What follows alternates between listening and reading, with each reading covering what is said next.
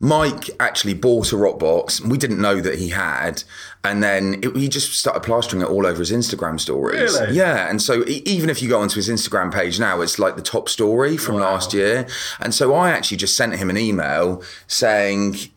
You know, I'm great to see that you absolutely love your Roccbox. We're actually going through a crowdfunding raise. You know, would you like to get involved? And he just came straight back and said he'd love to be part of it.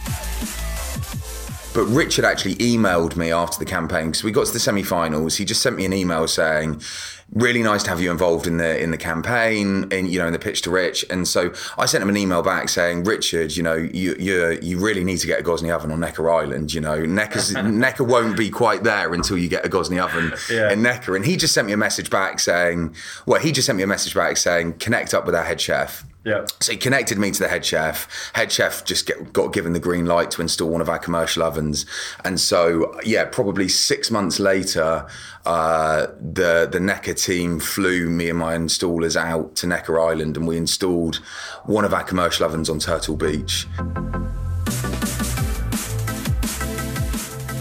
You're listening to the trailer for episode 143 of Screw It Just Do It with me, Alex. And we've got Tom Gozney as the guest on this week's show.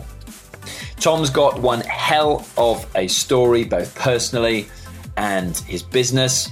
They're currently crowdfunding on Crowdcube and hit their £500,000 target in just over an hour with investors such as Instagram founder Mike Krieger and Richard Branson from Virgin.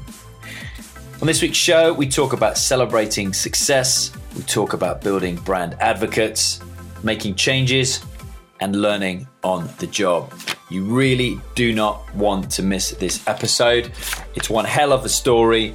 I was absolutely stoked to meet Tom, and you can join us by listening on Wednesday, the 3rd of July.